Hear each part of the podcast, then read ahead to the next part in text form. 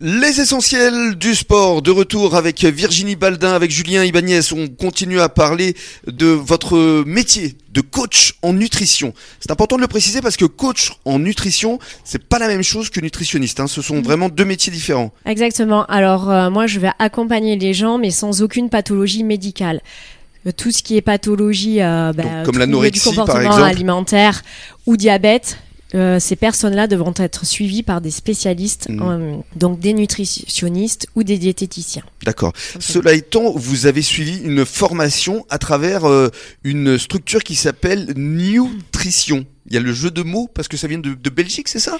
Exactement. Donc la franchise Nutrition Coach a été créée en Belgique par Ludovic Paulet. Mmh. nous sommes actuellement 160 coachs appartenant à cette franchise. Ce sont des diététiciens qui nous ont formés.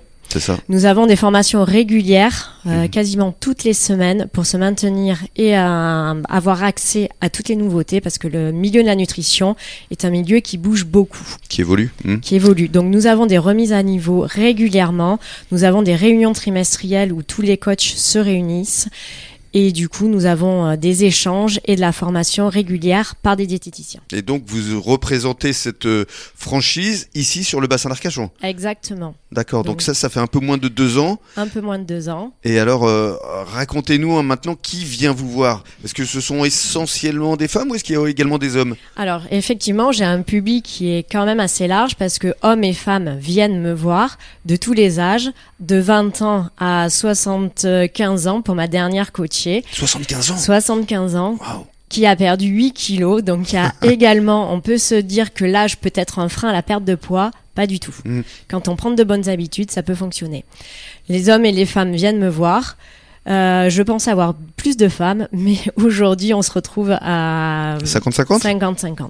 Et alors, euh, on vous demande des choses euh, sur les pertes de poids qui sont peut-être parfois aussi peut-être irréalisable. Est-ce que vous leur dites, si je, je vous dis, tiens, je veux perdre 10 kilos, euh, vous pouvez me dire, bah non, c'est pas possible Oui, alors quelqu'un qui vient me voir, euh, du coup, je fais un suivi sur 12 rendez-vous, ça correspond à peu près à 3 mois de suivi. Mmh. Quelqu'un qui va me demander de, de perdre 40 kilos en 3 mois, je lui dis clairement que c'est pas possible. Mmh. Le rééquilibrage alimentaire est une perte de poids qui est régulière, ce n'est pas un régime, cela se fait progressivement et en fonction du corps et du métabolisme de chacun. Mmh. Donc il n'y a pas de règle. Cela dépend vraiment de chaque personne. Et donc vous établissez à chaque fois euh, euh, des menus euh, au quotidien pour le petit déjeuner, le midi et le soir. Exactement. Pour avoir des résultats, il faut avoir une alimentation équilibrée. Pour cela, en fonction de l'activité professionnelle des personnes, l'activité physique, de leur environnement familial. J'établis des menus en fonction des personnes, donc c'est vraiment un suivi qui est personnalisé et on établit les quantités et des assiettes équilibrées. Hmm. Mais est-ce que vous pouvez garantir euh, le résultat? Si j'arrive et que je vous dis, bon, bah, je veux perdre, allez, 5 kilos et, dans la durée, parce que c'est ça aussi qui est hmm. important, c'est qu'on peut perdre du poids euh, rapidement, mais le reprendre euh, deux mois plus tard.